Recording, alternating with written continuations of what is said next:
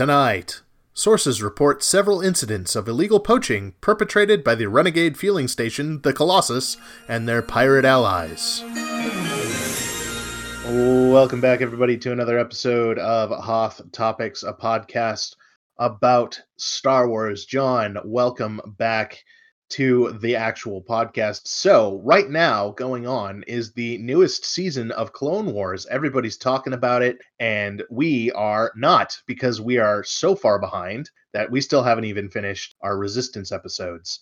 We are going to take a crack at getting through Resistance, finish up season two, and probably do that over the course of a couple episodes here, but we're just going to fire through as many as we can and bring it to you guys so I really hope that uh, everything works out well where you guys are. I hope that we can bring you some little bit of joy, a little bit of Star Wars nonsense while we're going through this craziness. So before we dive right into the episodes of Resistance, John, anything Star Warsy going on in your life outside that's been being uh, helping you get through this whole crazy world catastrophe nonsense? Good segue, Ian. I was actually sitting here waiting for you to stop talking so that I could ask you the exact same question. Oh. Great minds and such.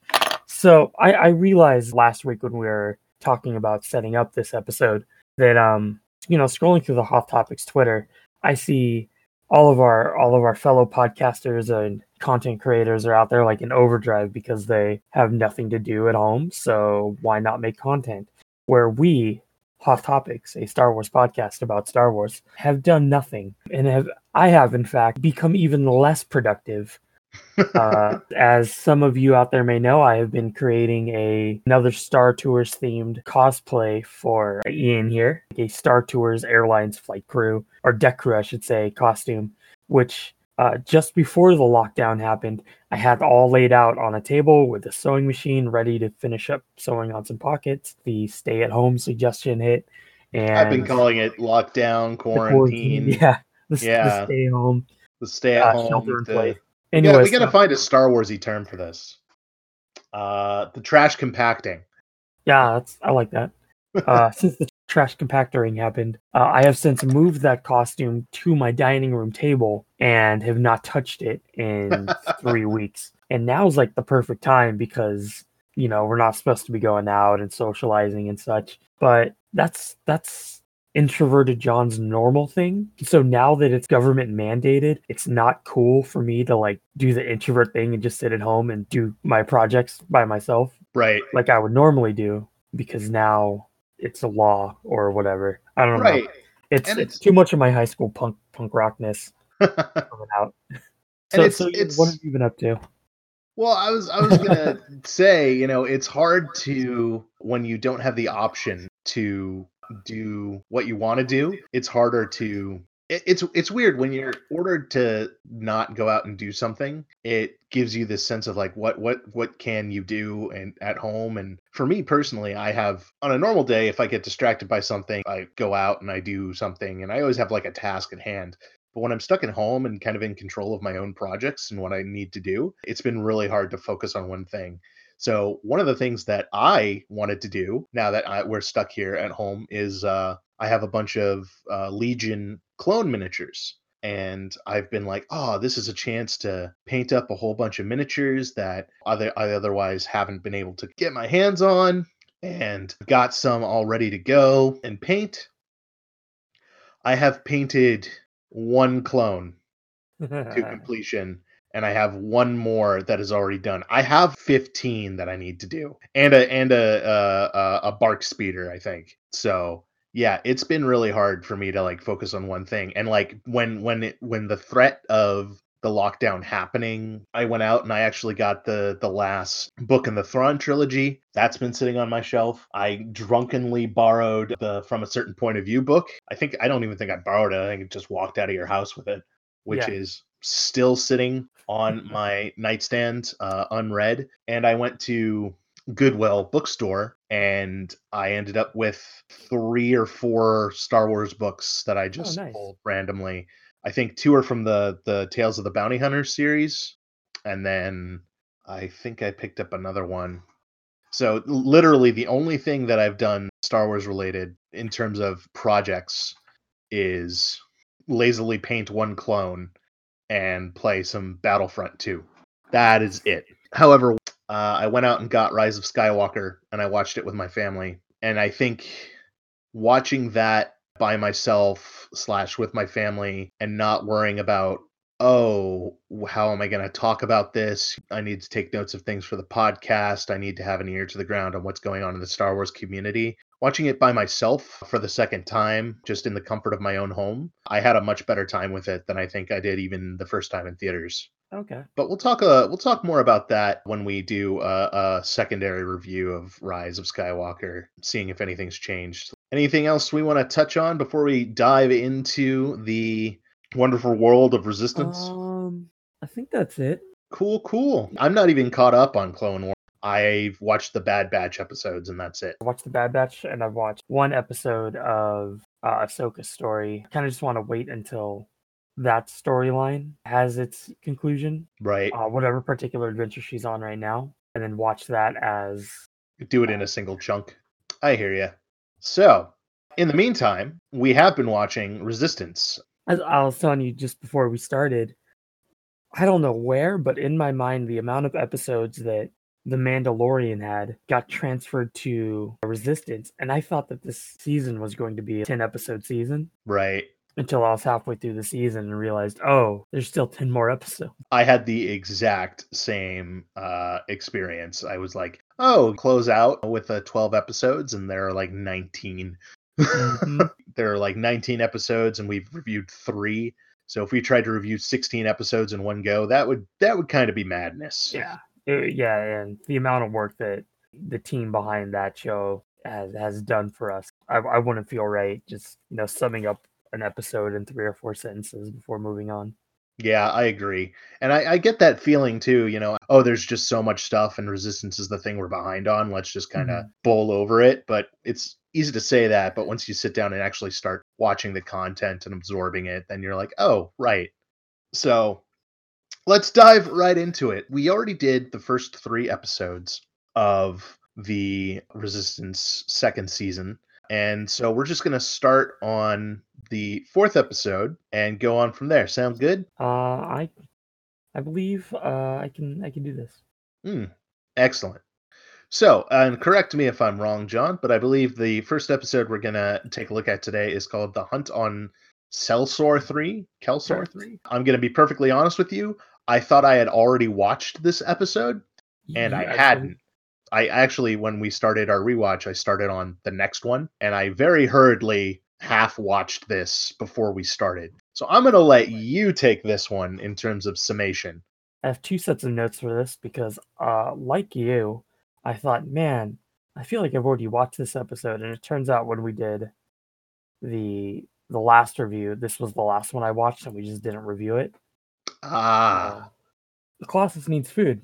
They're out in space. They don't got any supplies. They're not a trading post. They're on the run.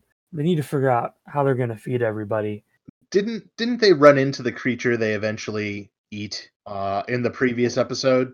So yeah, so they're they're still over the the planet that they were doing the training mission on from the last episode. And the pirates like, well, my crew's really good at capturing stuff. Let's go catch us some food. They go and they attempt to catch this food, and they get attacked by the large manta ray dragon thing from the previous episode. Which, like most That's Star right, okay. Like most like most Star Wars creatures, is somehow impervious to harm from things like blaster fire that can Right. blow through metal ships and annihilate them, but just kind of bounce off the backsides of animals. And they fail in this endeavor. And the pirates spread this rumor that it's all Doza's fault that they failed and he can't feed anybody and kind of makes them look bad. So uh, Torra and Kaz come up with this idea of attacking it from the ground because the soft underbelly is the the soft weak spot. of it. Yeah, and so uh, apparently there was some high-powered cannon that was supposed to go in the fireball and just never got attached, and so they set that up as a ground turret on the planet below. And there's something about the pirates taking their ships, which I wasn't really paying attention for. Yeah, they they were on the ground and the the dragon guy attacked. While they were on the ground, two of the pirates just like showed up. And when the dragon attacked, they they they ran off and jumped in the uh, fireball and Torra's fighter and took off. Yeah. So leaving them stranded there. Uh the the portable battery thing that they brought to charge the cannon didn't work, so uh they end up plugging into the droid CB23. Yeah, I was surprised that that droid could power uh, that blaster, which I have a I have a special note for. is used as a battery and they end up getting the cannon to work and firing at the underside of the beast and it is the new food source But meanwhile there's a there's a sort of an underlying thing where a couple of people are talking about leaving the colossus because they don't have food there was a scare that neeku might leave but instead of neeku leaving he just uh, sold most of his possessions to build a projector a, like a sky projector to make the marketplace look more homey, even though they're in the depths of space, which I'm feeling real hard right now with this whole. with the trash compacting, it would be real nice if I could just project the sky on my ceiling. I can just walk outside, but who wants to do Mm. that? Um, I do every day because I still have to work. yeah, yeah, you're you're essential. Not much has changed for me. Yeah, Uh, it's just so easier to get around in in in traffic hours, huh? Yeah, it's very strange. so what do you got Uh, on this one, So John? the, first off, I'll start at the end, as most great filmmakers do. The first time I watched the episode, I didn't catch that Neeku had traded all this stuff to make the projector, and I Mhm. thought he had traded stuff to fix a feature of the Colossus where that the marketplace would have a false sky projected. I didn't realize that he had built it. Yeah, that was the impression I got. Now, like uh, any great filmmaker, start at the ending and then go back to the beginning. I, I made this fantastic note that that creature or reminded me a lot of one of the bosses from the Shadow of the Colossus game. uh, Oh, with the hmm. exception of they didn't have to climb on its back and stab it in the neck, as I believe all monsters bosses in that game you have to do. The can a gun that Tam was going to put on the fireball but never got around to it before she took off. And it's definitely an E-Web blaster, like the It just uh, looks like an E-Web blaster, yeah. it 100% is just an E-Web blaster. It's been modified to do instead of rapid fire, doing power up blast. right. But I just I just like this idea that they were going to strap an artillery piece to to the fireball. And just, you know, they did that in Firefly where they stuck a anti-aircraft gun to the top of the the cargo ship. Um, so I, I I enjoyed that. My one big note for this whole episode was I was painting a Corporal Medell Star Wars Legion mini during this episode. I wasn't paying too much close attention. Once I realized that this was a fetch quest episode that took place on the previously visited ice planet, kind of lost interest. This episode also did not feature a Tam mirrored storyline, which makes sense for the content. It sounded like a fun episode with lots of gags and such, but not enough to pull me away from trying to get this model skin tone coloring mixed or correct.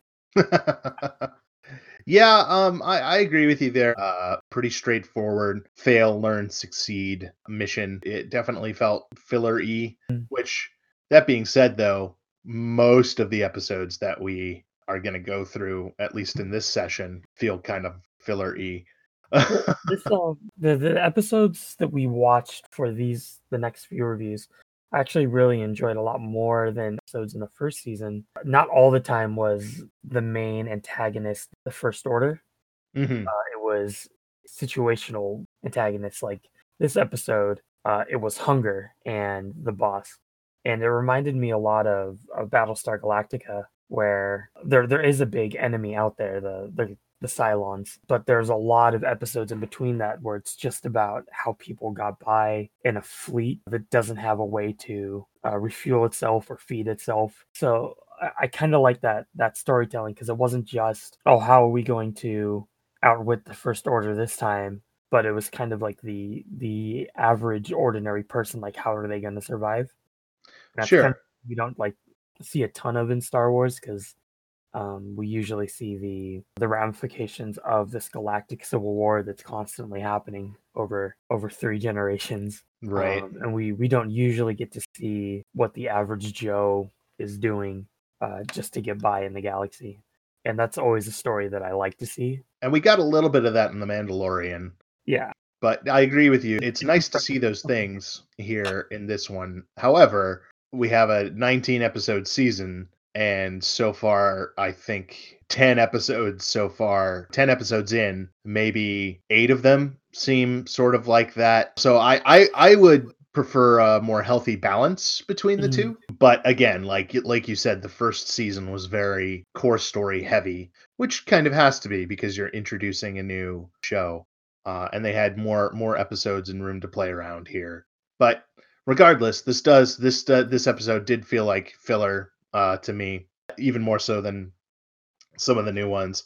I like how the the heavy blaster cannon felt like a heavy blaster cannon. Like, It didn't just blast out of the thing and hit the hit and kill the beast and it was fine. It sent out a blast so powerful that it shot the cannon backwards off of the stand that was supposed to like hold it Mhm. uh, and blew Kaz back. So I I liked that. I also appreciate how at the end when the nice pirate Synara, how she forces her friends to apologize for stealing the ships.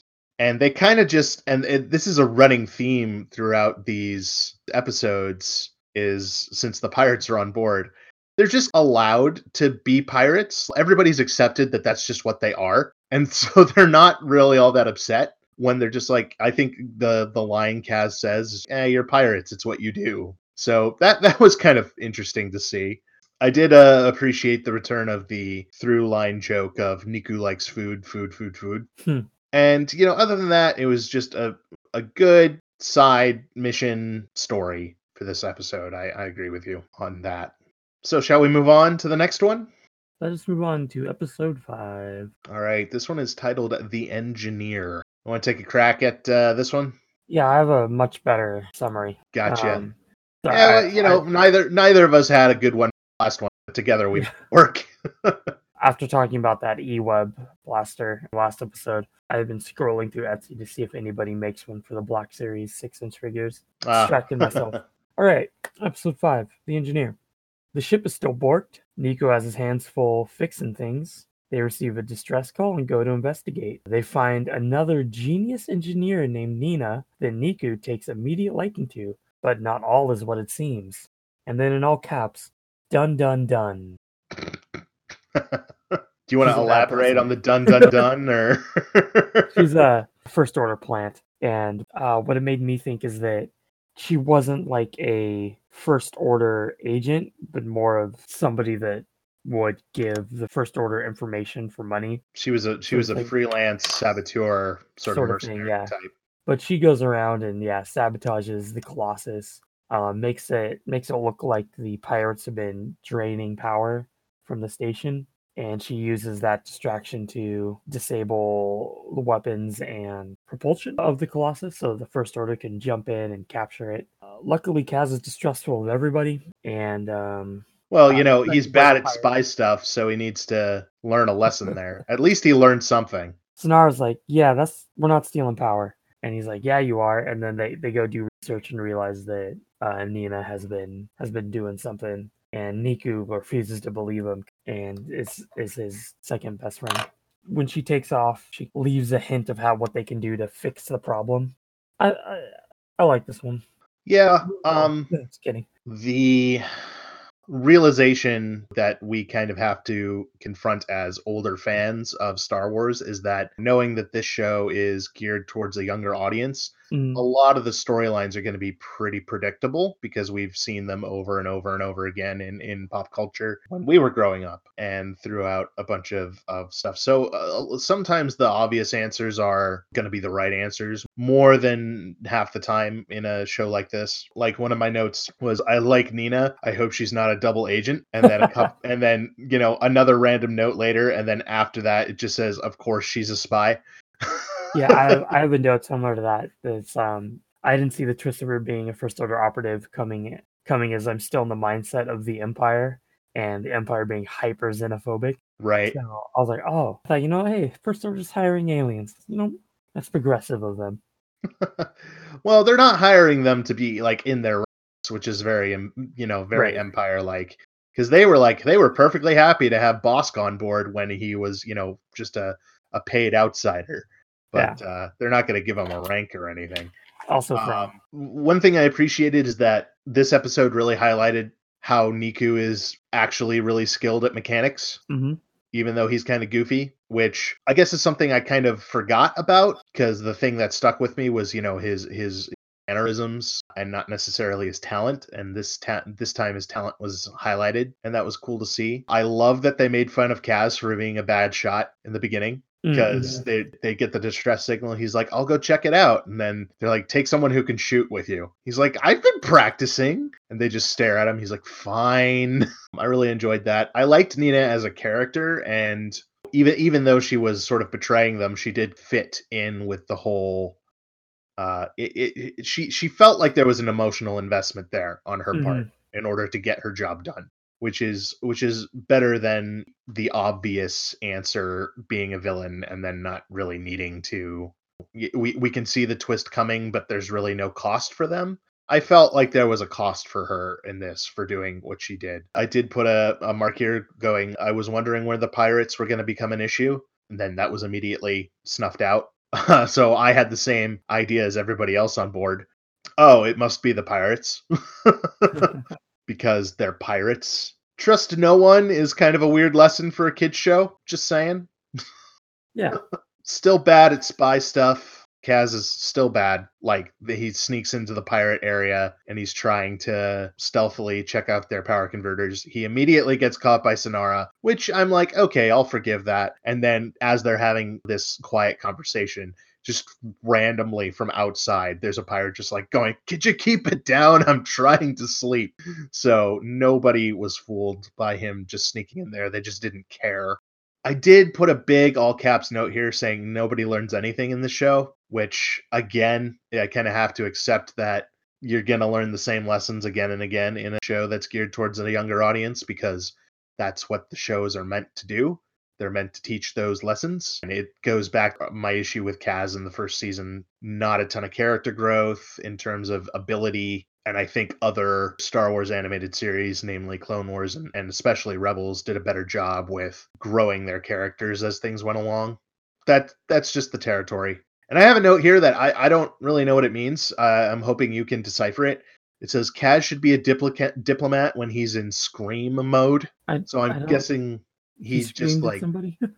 I'm guessing he was just shouting orders and they happened to work well or something. I don't remember. And I was like, I should go back and watch that and see what the hell I meant by that. But I didn't. Good for you. Yeah. Uh, How about you? What you got on this one? My notes on this is um, when they go to investigate the the episode or the episode the the distress signal. They go out in a star speeder. I couldn't remember if we'd seen one of those in resistance in resistance yet. Hmm. And just because I'm a big Star Tours fan, that made me happy. Uh, even though it's not the the one from the ride, it is the one that they use in Rebels that has a RX pilot. So I consider it a Star Tours ship. Gotcha. I was actually wondering about that because the interior was more dropship looking, but the I, I I wasn't sure if it was Star Toursy or not. It took me a while to get used to Nina because there was something off about her sound mix, like the voice actor's sound mix.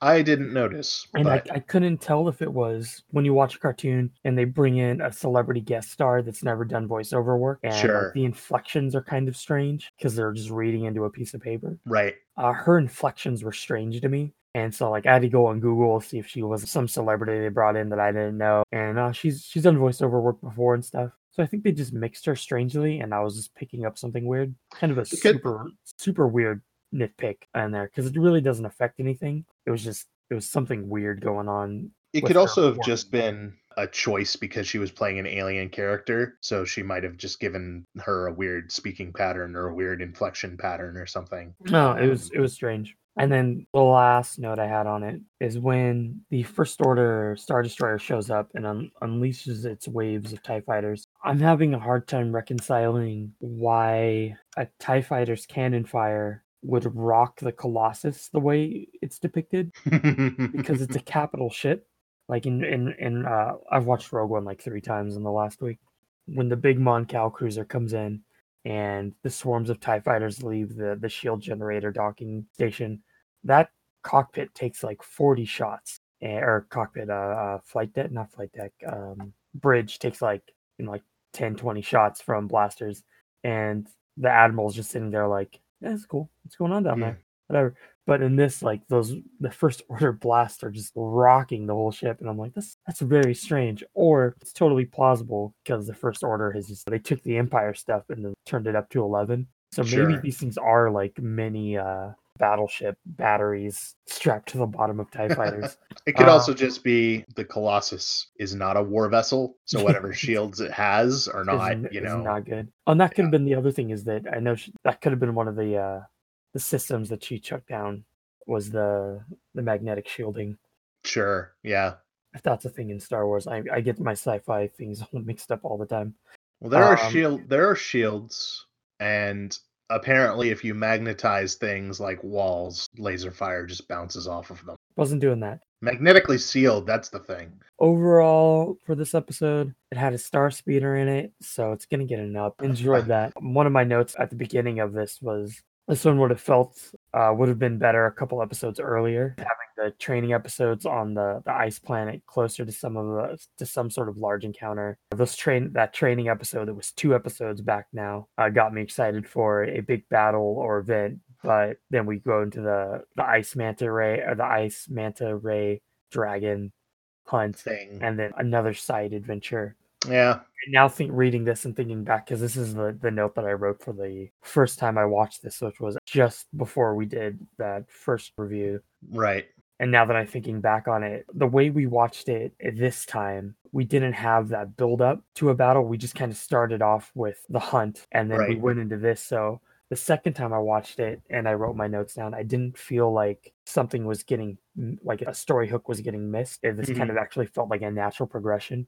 But now looking back, it I'm realizing, oh yeah, it did feel like these two episodes pulled away from a a conflict that was impending and then just faded away Right. and it that's uh that that big conflict still fades away the- the more we go into like the next episodes Absolutely. I agree. And that ties into what I was saying before the side story to main story ratio. yeah All right. Uh once again, I was entertained. Mhm. It wasn't it, oh 100% yeah, nothing nothing amazing, nothing super special, but also nothing bad. It's just Mhm. that's been my sort of opinion on resistance for this entire experience. It's just like and it Neeku's happened. one of my I enjoyed it. characters at any time that they have a chance to Do more Neeku. move the focus from Kaz to something that Neeku's doing hmm always makes me happy Ready to move on to the next one? yep I don't have a ton of notes on this one Uh, neither do I. Uh, From Beneath, right? correct All right. Yeah, the next episode's called From Beneath. And uh, we start off with, I believe they're in that Star Speeder again. yes they are It's Kaz and Torra and Flix and Orka and CB. And they are going to essentially a mining platform that's owned by Flix's family, who, who are Colossus has no fuel who are all chicken miners. That is the, just the they're chickens who mine. There's this whole idea about how he's entitled to fuel because he's part of the family, and they're talking about that beforehand. I'm so they get there. Flix is saying how his uncle is likes him and they'll be fine. Uh, his uncle is no longer there and bequeathed the the company to one of his cousins who doesn't like him very much and Yeah, everybody else yeah everybody else that works for him doesn't like him very much because flix left as you said um he, to, he left to to be a, a singer? A cantina singer yeah. And uh which i i loved it when you know they say that and orka's immediate response was yeah he doesn't talk about that anymore. So there are these quakes that are happening on the planet and the chicken miners are saying oh it's just instability flix freaks out because there's some legend about if you dig too deep you're gonna awaken dragons this cues an adventure where they make a deal it's like hey you're, you're gonna help us out restarting a drill that we have down there and then we'll give you your gas so the team goes down there. The elevator breaks. Flix, his cousin, and Kaz and CB all end up at the bottom, while Orka and Torra end up climbing the the elevator gear back up to the top. Shocker, the dragons are real and they're annoyed and they prove their existence by almost eating everybody, which they all escape. And the cousin ends up swearing, you know, that he'll never dig too deep again. And they go off with their fuel for the Colossus. Flix is hailed as a hero and accepted again into the family. I really enjoyed this just because we got sort of an episode centered around Flix and Orka. And I think they are some of the funnier side characters in this series and it was kind of cool to see some reaction and interaction there more than just a, a quick visit to their shop ship. Uh, what do you think, John? So, like I said, I don't have a ton of notes on this episode. I'll just I'll, I'll go right to my overall. Yeah, yeah. And I think this this has to go back to what I was saying in the last episode that I had forgotten about the first three episodes, Mhm. and so I don't know if I said forgotten, but I was able to put aside the whole first order conflict for the last three episodes, and this was like episode four. But at the same time, it was a fetch quest filler episode that was, hey, this is what people in the galaxy are doing, regardless if they're resistance or first order. And Mhm. again, that's something I really, really enjoy. I like I really exploring in Star Wars. Like, oh, we get to see like how a mining operation would work. And because there isn't this, the antagonist isn't the first order. I really feel like they get a chance to, uh, like you said, uh, explore and build the characters of minor or secondary characters. Right. If this was all going to be, whole season was going to be about Kaz and the First Order, we want to get a story like this dedicated to Flix. There's, there's no way. Right. Um, but we we did get it, and I thought that was a lot of fun. The first note I have is, "LOL," the whole they delve too deep story trope and the the moment that they said that someone said, "Oh, those are rumors," or "Do you remember the stories uh, that our family told us about about the dragons?" I was like, "Oh, please, please, please be something different than what I think it's gonna be, because it's it's gonna be they delved too deep and awoke in something." And uh, I was, and I was fine with it. I, th- I also thought it was interesting that for a second episode so close to another one, we had dragons. right. Um, Brandon. One was a fly air dragon. Yeah, one was a flying air dragon, and these ones it looked like the animators wanted to make them fly, but couldn't justify it because they do very flowy air aerial maneuvers. Uh-huh. also immediately start crawling, and Right.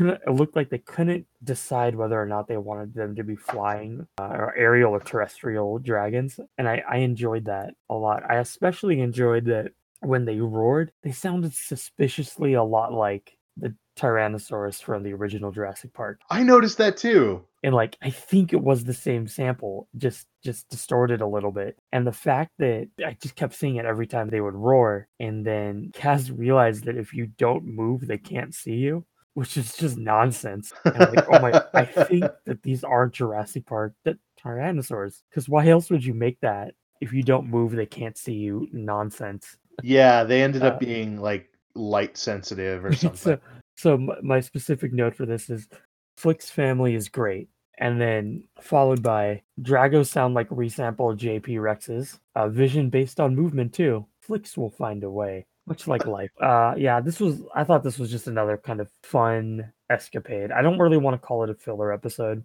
Um, yeah, no, that doesn't. usually like filler episodes, you call them that because as like a negative. Right. Yeah, I, I hear you, and, and that's not the connotation Yeah, to give anyway. I'll, I'll call this an escapade.